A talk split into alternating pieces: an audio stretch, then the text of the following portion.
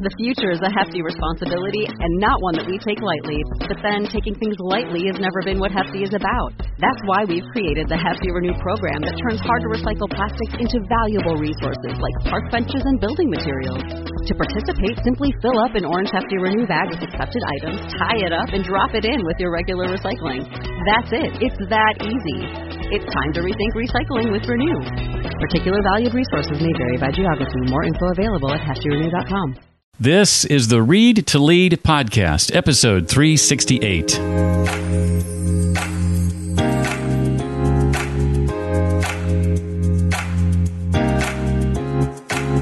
self care and, and approaching for me depression was all about a holistic view. It was about putting healthy habits and rhythms into my life so I didn't land up in the same place that I was just coming out of. Shame tells those struggling with depression and anxiety that they're not good enough. It tells them there is something fundamentally wrong.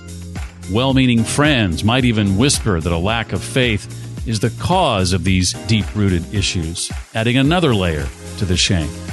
Hi, I'm Jeff Brown, and this is the Read to Lead podcast, the podcast that's dedicated to your personal and professional growth. I'm here because I believe that if you want to achieve true success in business and in life, that intentional and consistent reading is a must.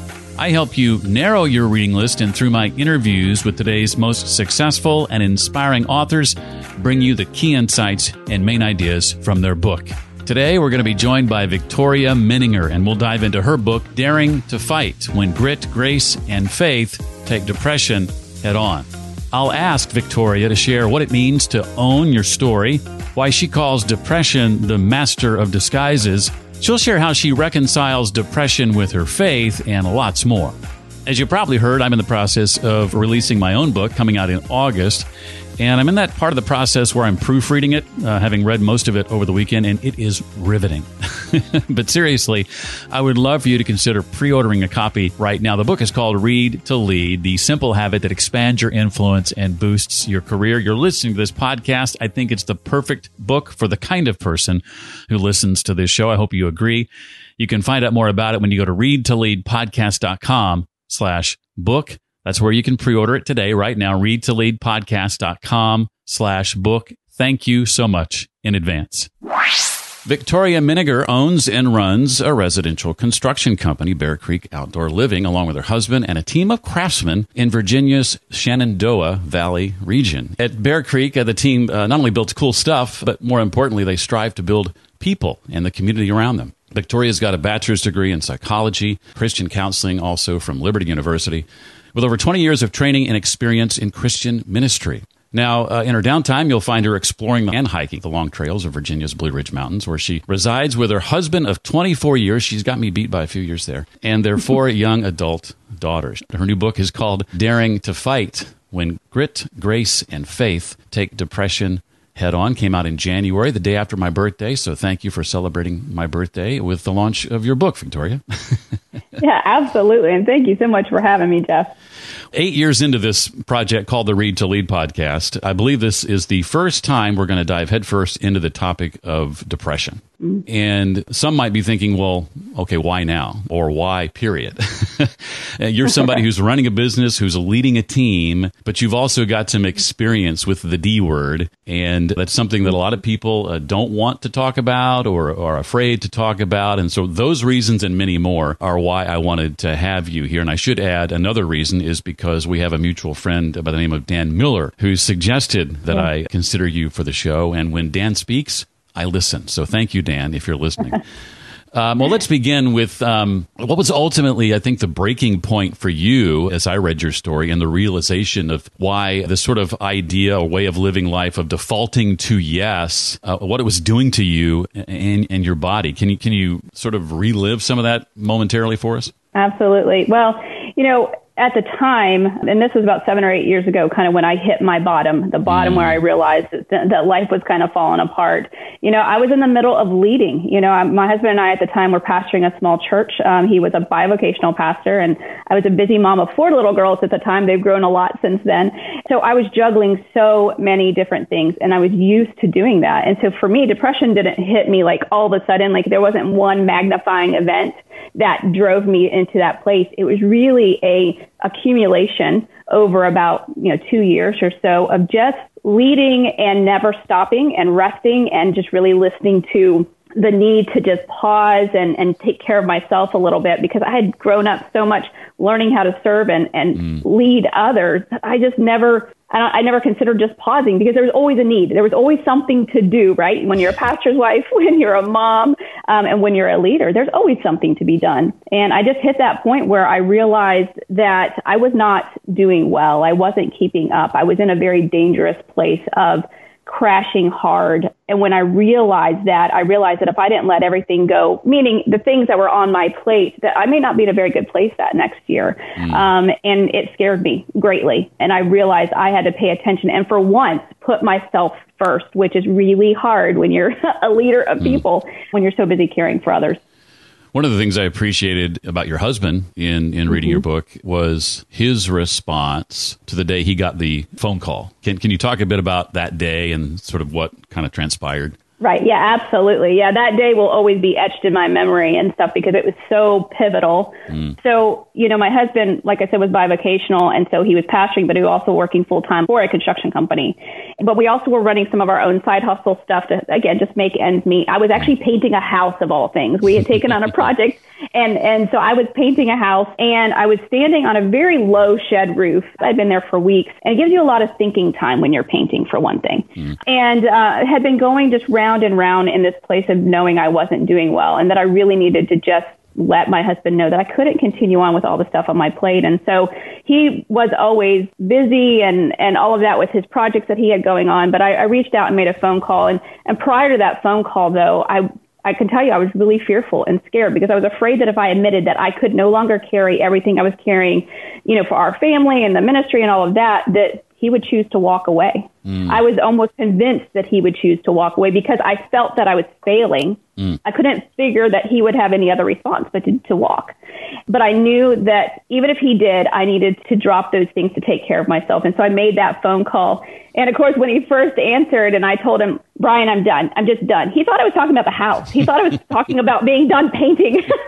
and I'm like, no, no, you don't get it. I'm, I'm done with carrying everything because we had had conversation for over a year of just mm. how tired I was becoming. So he was, he was very aware that I was struggling and he just knew that that phone call was different. And in that moment, you know, when you're pausing and you're waiting for an answer and you're holding your breath, wondering what the next person is going to say, he paused and I just said, I, I understand if you need to walk away, but I can't do this anymore and I need to drop it. And he, he just said to me, hun, I'm coming home. And he dropped what he was doing that day and he got in his truck and he came home. And he has never left my side. And um, it was powerful. It, what, what it did was gave me permission to rest, to let go of everything, and to know that he was going to care and love me uh, through that. And he did in a very profound and, and wonderful way. Mm. Yeah, that that makes me think of maybe that person, particularly maybe a woman who, mm. let's say she's single, she doesn't have that uh, that partner in this case, and she's seemingly alone. What what advice would you give that person who doesn't have the husband to call and and sort of check in with, if you will, for lack of a better term. right, sure. You know, who is that person in their circle mm. that they know they can trust, that can hold space for them while they are, are needing a place, a safe place to be? You know, identify who that person is. And then you have to gather the courage because it is a courageous step. It is not easy. It is difficult. And step forward and say, I, I just need uh, a place to just to be able to share, to be supported, and and and all. And that's a hard step, but look for that safe person. Mm. Terms like depression and anxiety get bandied about in the same conversations a lot of times. Do those two things go hand in hand in your view?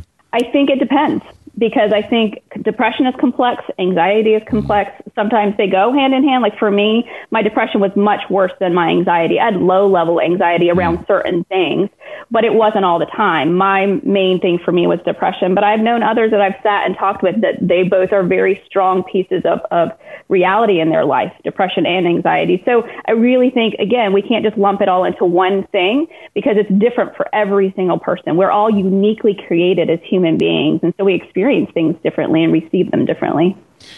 What does it mean when you say in your book, uh, Victoria, to quote, own your own story? What, what does that look like in real life? Yeah, well, for me, and you know, I have to speak for myself because everybody's experience is a little bit different, but when I got to that place of realizing that I really needed to step back and take care of myself and just drop the things on my plate, you know, often when we're in pain and we're hurting and, and wounded or feel wounded, mm. we look for all the places that we can okay, what caused that?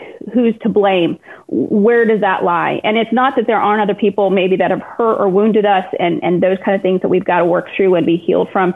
But for me, it was also, there were parts of my own story that I had to own and say, this is my hard journey story. And here's the reality of it. These are the places where I failed and I need to take ownership for. These are the places that I need to walk this piece out for myself and, and really do the hard work of it. And so we own it in a way that we say, this is the truth about my story. It hurts. It's painful, but I'm going to move forward with it and not denying the pain that is there. You know, it's not just depression isn't one of those things that you can just wish away. So often people that haven't maybe walked through it because they don't understand, you know, might try to be helpful and say, well, you know, just look for the joy or the happiness, or they just give you all sorts of different answers. Mm. But part of it is it's a journey. That's why I call it a battle. That's why it's called daring to fight, is because it is a battle to get through. You hinted at some of this, but but talk about how depression tends to hide, and, and why you call depression sort of the uh, the master of, of disguises. Yeah, I think it's because, I mean, you can Google depression and come up with a list of symptoms, and most certainly there are common factors to, to people's depression that we see, right? But mm. for me, I wasn't laying on the couch crying the whole time leading up to that. You know, I, but I was deeply angry. And I had no clue that I was that deeply angry until later when I was sitting with my counselor that she was able to point that out in a loving way and I realized that a lot of the deep seated anger I had was driving my depression. Um, and so for me, that's what it looked like, how it manifested and stuff. And so it disguises itself often in, in, in how we stay busy. We, we don't take time to, to reflect and look at what's happening in our own lives. You know, I've had people that have read the book and said, you know, they've read the book so that they could understand somebody else maybe who's struggling in it. And then they realize, oh, you know, I might actually be dealing with a little bit of this myself and I didn't really realize it because it's kind of, yeah, it can be hidden in our lives and we don't realize it. For someone listening right now, Victoria, who is trying to discern what in their life, and they're identifying with some of what you're saying and they're trying to discern what in their life is contributing to or triggering depression, what would you tell them to look out for? Again, I know it's going to vary from person to person, but what are some of the maybe commonalities? Well, I think for me, it was I was a little bit out of the norm of my personality. I was not I didn't tend to be an angry person, and so when when people close to me began to point out, you know, you seem really angry about that or upset about mm. that, you know, we need to take notice of personality shifts and changes that aren't kind of that are outside of our norm. Mm. Um, are there things that upset us that haven't upset us before? You know, and just um, even asking the people around us, you know, what they're seeing. You know, are we losing interest in things that we really used to love and that sort of thing? Um, are we struggling in ways that we never have struggled before around our jobs or anything? So it's kind of a, a mining through of what what your life is looking like at the moment working in the ministry for so many years as you have, mm-hmm. I, I, would imagine that at some point you have either felt or had someone suggest to you maybe something akin to, okay, Victoria, you're a believer. Uh, you're not supposed to get depressed. How do you reconcile depression and, and your faith? What would you say to that? Yeah, and, and most certainly. I mean, I was a pastor's wife. I mean, my husband, you know, eventually um, resigned because he knew I needed to get healthy. But it took me a long time to recognize the depression and admit that I was depressed mm. because I was a pastor's wife. Because I was supposed to be this woman of faith that was leading others, right? And right. and so if my faith was true, if my faith was strong, then I shouldn't struggle in this way. Mm. And yet, that's not the truth, you know, because depression is complex. It's not just a faith issue. And so I think sometimes when people respond that way, because most certainly I've had people respond that way. I've met with other people who have had that experience where somebody has just challenged them. Well, if you just had more faith or you prayed more or went to church more or whatever, it would be fine. And I think mm. people come at mental health and depression depending on how they were raised, what their uh, conversations have been around that or not around that, what their experience has been. Um, they might even be struggling with their own faith in the same way, mm-hmm. and so you know they're they're fearful that maybe if someone that they know, like say for my situation where, you know, I was, I'm a woman of faith and if I'm struggling, well, what about them? You know, mm-hmm. um, but, but what I realized is that it actually bolstered my faith. Mm. So when I began to work through my depression and I began to seek God in, in asking the, the questions because believe me, I was angry at God. I was frustrated. I was asking tons of questions and there's still a level where I don't understand it all. Mm. But as I worked and wrestled through that in my own faith, it began to refine my faith and deepen my faith. Um, and so I'm grateful for that. And so I, I know often that when people share that, that you're a believer, you shouldn't struggle in that way. I have to take in, into account their own backgrounds. But and I also know that when I read scripture too, I, I read about the giants of the faith, King David and Job, who mm. struggled with with depression or they struggled with a, a low spirit and stuff. And so most certainly I think God met me in those places and, and again it grew my faith in, in strong ways. And I know historically, when it comes to things that we all experience at some point or another, like you know a new birth or a surgery, you know, friends would, would come to your family's aid pretty pretty regularly, and, and, and you know, being in the pastoral ministry, that uh, that's especially uh, the case a lot of times. Uh, but then when it came to this event, suddenly everybody's kind of quiet. Do you attribute that to people's experience with depression or maybe this stigma that you've been talking about that some people associate with it? Yeah, I think I think all of those things kind of lend themselves to that a little bit. But it, honestly, as I've stepped back and I was uh, not only writing the book and just thinking through my own experience, I realized that oftentimes when we are hurting, right, when somebody in our life is hurting and we see them hurting, especially say with depression, one, yeah, there is I think a lack of understanding of what's really going on and happening, and we don't know how to help. Mm. And so there's usually a couple of responses. The first one is a withdrawal from because we think to ourselves, well, I don't quite know what to do and they're hurting and they just need space to heal. So I'm going to give them space. And so we think that the loving thing to do is to step back to allow them space to heal. Mm. When in reality, what they really need is the presence of healthy people.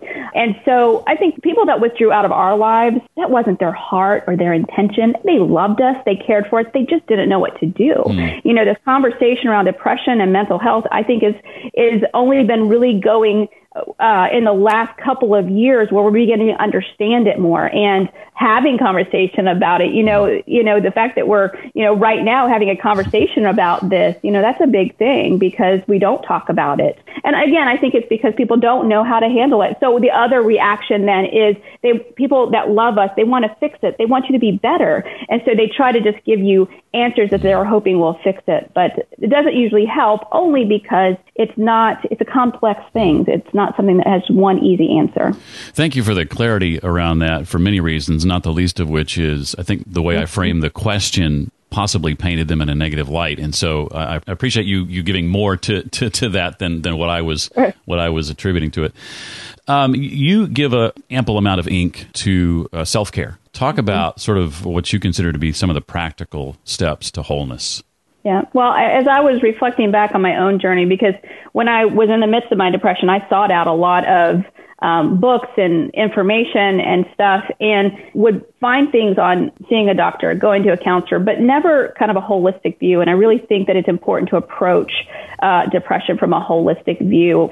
And part of that is self care. I mean, we talk a lot about self care right now these days. And mm-hmm. so, you know, it's not just one answer. It's not just seeing a doctor. It's not just seeing a counselor. It's a mix of all those things. And so, you know, I saw a doctor, I went to my counselor, but I also had to start working on was I getting out and exercising? What were the kind of foods that I was eating? So it was that piece as well. And then it was also learning how to think differently how to begin to replace the negative thoughts that I was having. And it wasn't just replacing them with positive thoughts, mm. but it was really moving from a place of stopping that lie that I was believing and holding it up and saying, is this the truth or is this a lie?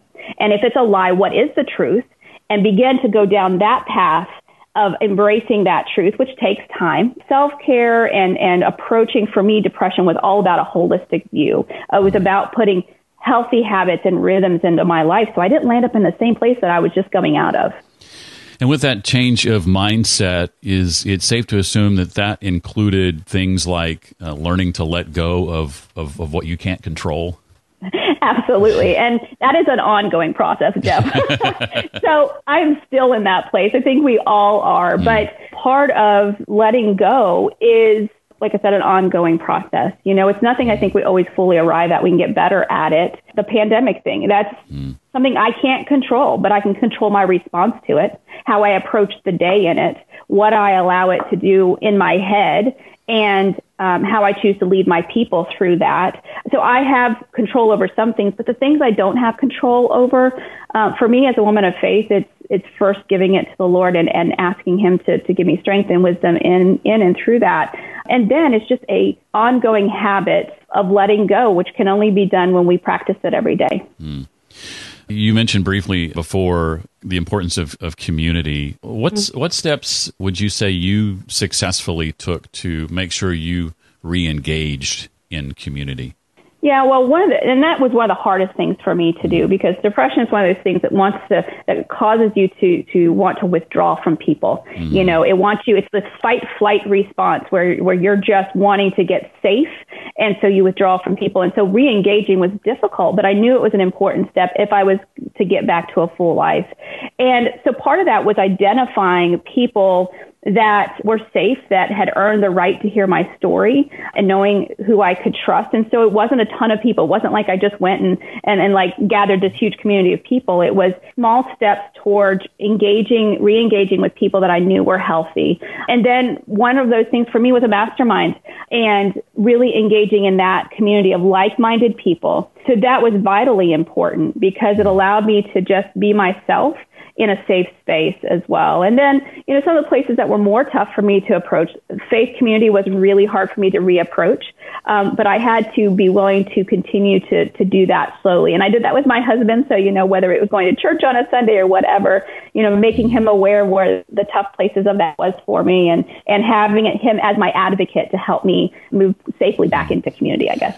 You mentioned a mastermind. For someone who maybe is not familiar with that term, uh, can you describe some of the aspects of, of a mastermind, generally speaking, or, or maybe even uh, specifically the one that, that you are or were in? So, yeah, so I've been in a number of different masterminds, um, and all of them are, are, people that are gathering around a like-minded purpose. So the one I'm a part of right now, um, actually with Dan Miller, um, it's a bunch of, of business folks coaching. There's a lot. Of, they come from all various places of, of life, mm. but together we help each other grow. We challenge one another. We we talk through different aspects of business but also of life and we are there for one another in in the ups and the downs and so it's a, a weekly gathering for us that we gather um, on a video call and then we get together in person uh, but other ones that i've been a part of i was a part of a, a women's group for a couple of years similar aspect we were women who were in business mm-hmm. but we also had families and and so we were able to have conversation around all those different kinds of things. And it was a community that was very super focused on helping one another be challenged and to grow. Mm. And that was just very life giving for me, you know, because it helped me kind of re engage in community, but also helped me re engage in leading again, which is what I really had a heart to do. Accountability and encouragement. Mm, yes, uh, absolutely. Yes, please. uh, well, I've, I've got a couple of questions I want to ask uh, Victoria that aren't directly related to your book. Before we do that, anything okay. else that I haven't asked about from the book that you want to make sure we, we know?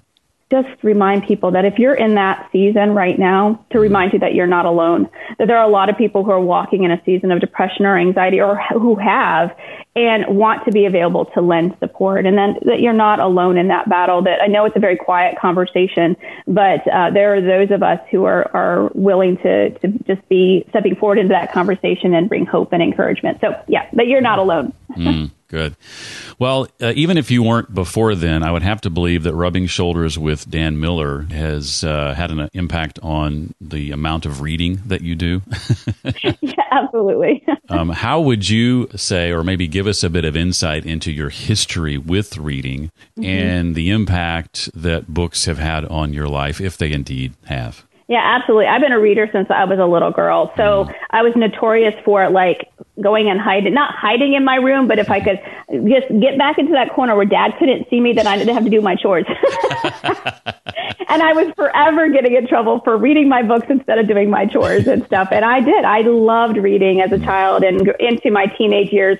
Now, when I got to be a mom of little girls, uh, we have four daughters. Um, I didn't find as much time to read, but yes, I've always been a reader. And in particular, as I've gone into business and all of that. So I think I have three books going right now. And the only way I can get through three books at a time is to read a chapter a day from each book. Mm, mm. But I know that it has shaped my leading. It also has shaped my writing. You know, as someone right. who just wrote her first book, I think all the years of reading have just allowed me to form my own way of writing, but also uh, allowed me to see how other authors write a story or have present a topic uh, and as far as leading is concerned, when um, when I'm reading a book, business books or whatever they are, they might be different ideas than what I have or thoughts or opinions. But I love the challenge that that brings. You know that we're always challenging what we're thinking or believing, so that we can again be better not only personally but professionally uh, most certainly in Dan's group, we, we read our books and we have one that we're reading together as a group right now. And it's great to be able to sit down and just bounce ideas and thoughts. Well, I, and I think the other thing about reading that I love mm. is it slows me down. So it slows life down. So I love a physical book. I'll I'll listen to Audible if I'm in the truck or taking a trip or whatever, but I love just the feel of the pages in my hand because it literally slows me down. You have to sit quietly mm. and read a book to take it in. And I love that aspect of it. Yeah, I'm all about the physical book too, and and I was a audiobook and still am user for the very same circumstances that you cited. Uh, mm-hmm. Uh, but I would I much prefer a physical book. I've I've got a Kindle. I just got it a couple of years ago. Believe it or not, I've not had one very long, but it it collects dust most of the time. I use that when I have no other option. I want to be able to hold it in my hand. Right. Well, if you had to, maybe the first one or two that comes to mind, if you had to pick a book that's had a significant impact on you, maybe your career, your business, or your life as a mom, uh, whatever it might be, what are the books that come to mind? Well, I think the one for business, um, because again, for what we do, we are a construction company, but we truly want to see our people grow and we want to care for them well. And so one that has had a significant impact um, is a book called Everybody Matters, The Extraordinary Power of Caring for Your People Like Family by Bob Chapman. Mm. And that one has been, I read that a couple of years ago while I was starting my company and, and all of that. And it just really showed me that it is possible to build a business and still care for your people. Yes, to be able to, to bring in the revenue dollars that you need to, but, but first and foremost to care for people like family. And that when you do that, somehow the revenue kind of takes care of itself. So that was a super powerful book for me and continues to be. I actually just pulled it back off the shelf uh, a week ago and handed it to my HR coordinator because I'm like, I, I need you to understand what we're building here, mm. and this book will help you understand that. Part of it for us is helping our people learn and grow. And we both, my husband and I, have told our staff, look, if you really want to grow professionally, you need to read. Mm. You need to be reading, and you need to be reading a wide range of books and really grow yourself in that area. And so they've taken us up on that and have started reading. They they know that our our bookshelves in our offices are open and they can come and borrow anything that they'd like at any time. And so mm. that's been a lot of fun to watch them grow in that way. Have you ever considered or thought about rewarding them in some way for reading?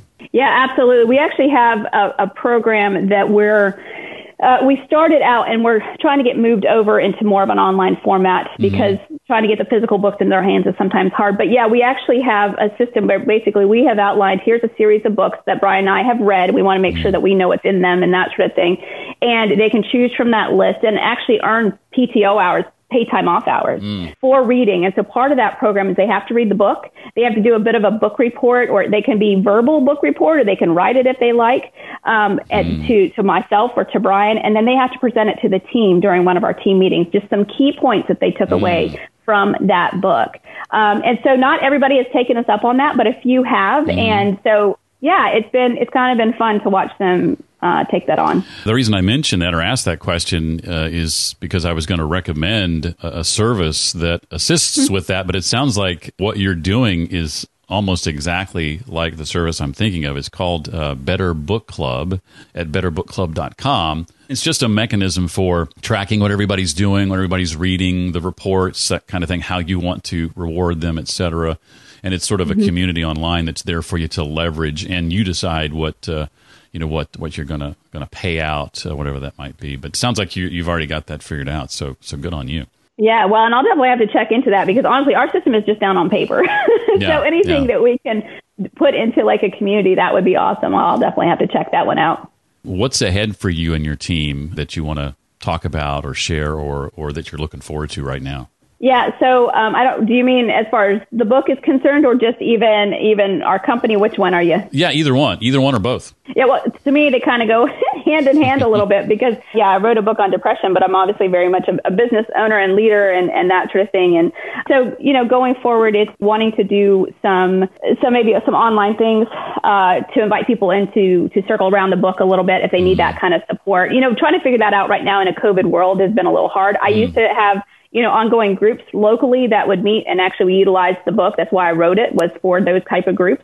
So as far as, far as the book side of things, you know, wanting to try to start gathering around some virtual community around that as well, and which I'm excited about. The people are asking for.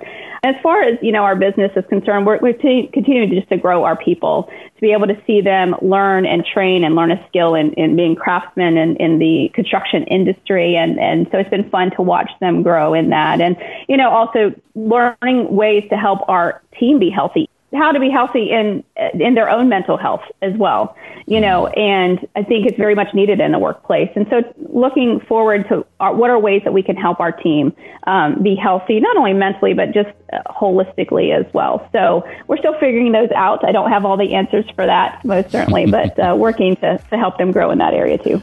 Awesome. Well the book again is called daring to fight not dating to fight, as I mistakenly referred to it in a conversation with somebody the other day. Daring to fight when grit, grace, and faith take depression head on. Her name is Victoria Menninger. Victoria, thank you so much for uh, being here with us today. I really appreciate you sharing your expertise and your experiences with us very much. Uh, thank you, Jeff. I really appreciate the conversation. For all the details on this chat with Victoria, check out my website and the page created specifically for this episode. You can find that at readtoleadpodcast.com slash 368 for episode 368.